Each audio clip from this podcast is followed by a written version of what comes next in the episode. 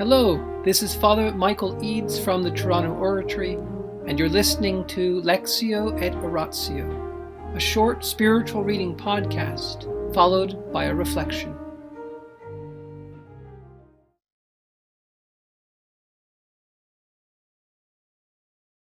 Come be my light, the private writings of Saint Teresa of Calcutta.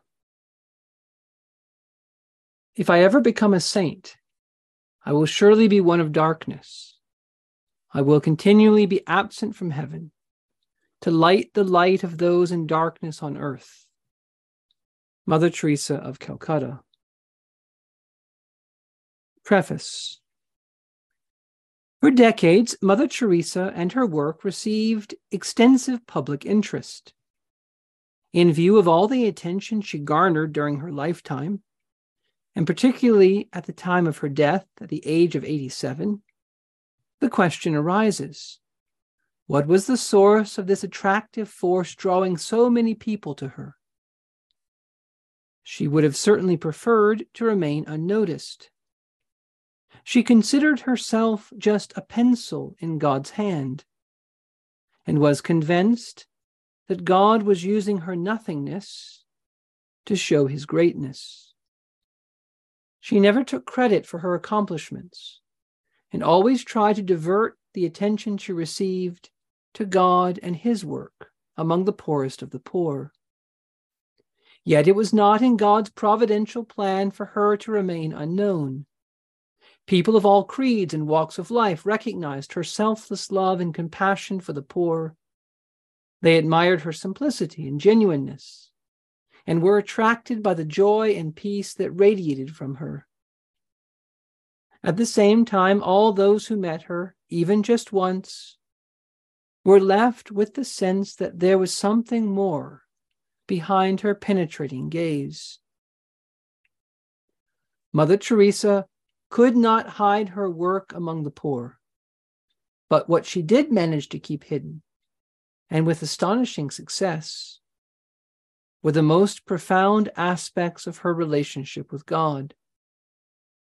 She was determined to keep these secrets of love far from mortal eyes.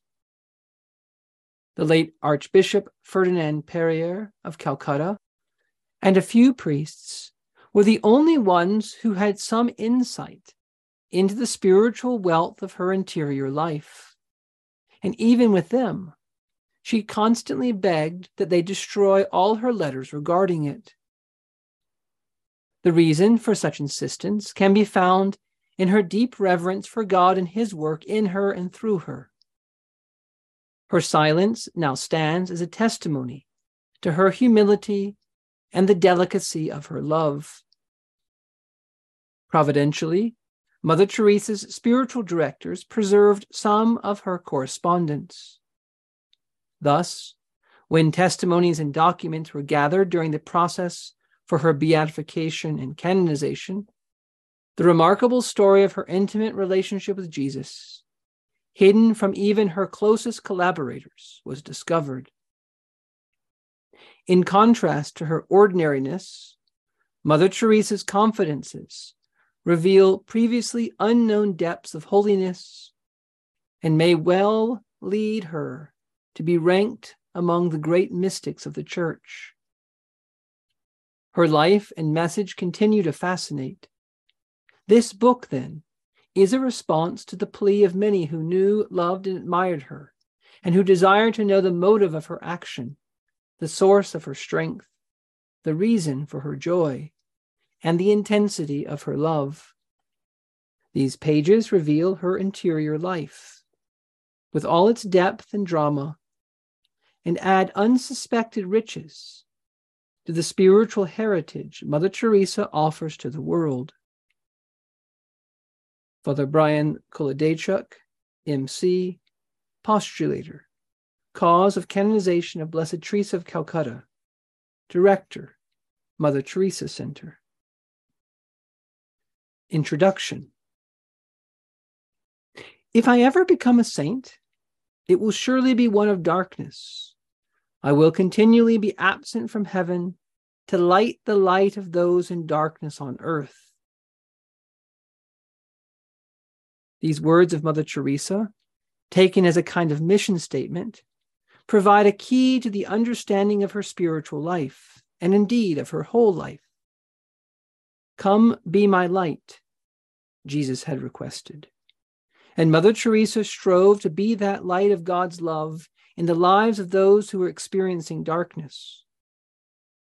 For her, however, the paradoxical and totally unsuspected cost of her mission was that she herself would live in terrible darkness. In a letter to one of her spiritual directors, she wrote Now, Father, since 1949 or 50, this terrible sense of loss, this untold darkness, this loneliness, this continual longing for God, which gives me that pain deep down in my heart. Darkness is such that I cannot really see, neither with my mind nor with my reason. The place of God in my soul is blank. There is no God in me. When the pain of longing is so great, I just long and long for God. And then it is that I feel He does not want me. He is not there. God does not want me. Sometimes I just hear my own cry, heart. Sometimes I just hear my own heart cry out, My God, and nothing else comes. The torture and pain I can't explain. This book plumbs the depth of Mother Teresa's interior life seen from the perspective of this mission statement. Rather than a theological study, this work is a presentation of the previously unknown aspects of her interior life, through which we can gain greater insight into her resolute faith and intense love for God and neighbor. Three aspects of Mother Teresa's interior life revealed during her cause of canonization are the private vow made while she was still a Loreto nun, the mystical experiences that surrounded the inspiration to found the Missionaries of Charity, and her intimate sharing in the cross of Christ during the long years of interior darkness. Each of these three elements is connected. The private vow laying the groundwork for the call to serve the poorest of the poor, the new call inviting her to embrace the spiritual reality of those she served, and the vow again supporting her heroic life of a painful darkness. The book is divided into four parts. Chapters one and two cover her interior life prior to her call within a call. Love for God and neighbor had been planted in her heart since her early childhood. Her generous response already as a youth in Skopje, and particularly as a dedicated and self sacrificing Loreto nun, reached its peak in a private vow she made in 1942. This vow proved to be not only the driving force behind her actions, but also a providential preparation for what lay ahead. Chapters 3 through 7 deal with the inspiration she received on September 10th, 1946, to found the Missionaries of Charity, the drama of waiting to start her new mission, and finally, her leaving the Loreto Order and beginning the work in the slums. Both in answering the call within a call and in the slow process of discernment that followed, she faced bravely the many sufferings that came her way and held firmly to her new mission. When all seemed to be in place, the worst of her ordeals was only just beginning.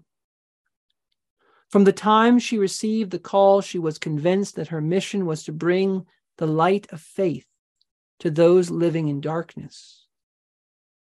Little did Mother Teresa realize that darkness would become the greatest trial of her own life and a fundamental part of her mission. The depth of this mystical experience and the cost of living out this new call and mission are the themes of chapters 8 through 13. In the name of the Father, and the Son, and the Holy Spirit, Amen. Angels of God, our guardians dear, to whom God's love commits us here, ever this day be at our side to light and guard, to rule and guide. Amen. Most Sacred Heart of Jesus, teacher of teachers, have mercy on us. Saint Philip Neri, gentle guide of youth, patron of thy own, vessel of the Holy Ghost, pray for us. In the name of the Father, and of the Son, and of the Holy Spirit. Amen.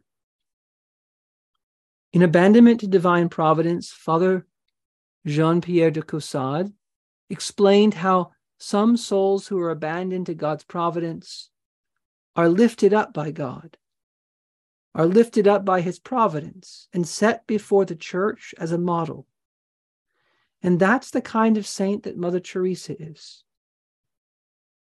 But what this book we're starting now reveals is that there are hidden depths to Mother Teresa's life. And even when she was lifted up as a model, a model of love for God in his the poorest of the poor, there were things about her life that no one knew. And in this book, Come Be My Light, we begin to look at some of these private writings of Mother Teresa. These private writings which were gathered together as part of the process of her beatification, that is, the process by which the church investigated whether Mother Teresa could be set before the church as a model of holiness, as an intercessor in heaven. And in this process of studying her life and her virtues and her writings, these things that had not been known before became known.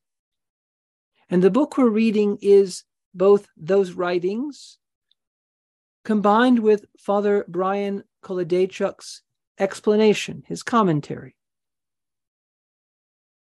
And the book explores, as he says in this introduction, three of the main things that weren't known the private vow in 1942, the call within a call, this mystical experience that Jesus had Come be my light. And then this interior darkness that's described in the one quotation we really heard from tonight. This incredible sense that Mother felt that God wasn't there within her. She knew by faith that He was, but she began to experience this darkness, this absence, this sense of being unwanted and unloved, which she had identified in others which she had wanted to bring light to, to help people know they were loved. But Mother Teresa, then, as Father Brian is suggesting, took on this darkness that others had. She knew by experience what so many people know who are away from God, who are apart from God. And this book will reveal how Mother dealt with this. It will reveal how Mother persevered. And hopefully, it will inspire us in our own path, in our own walk of life, to be brave like she was. In the name of the Father, and the Son, and the Holy Spirit. Amen.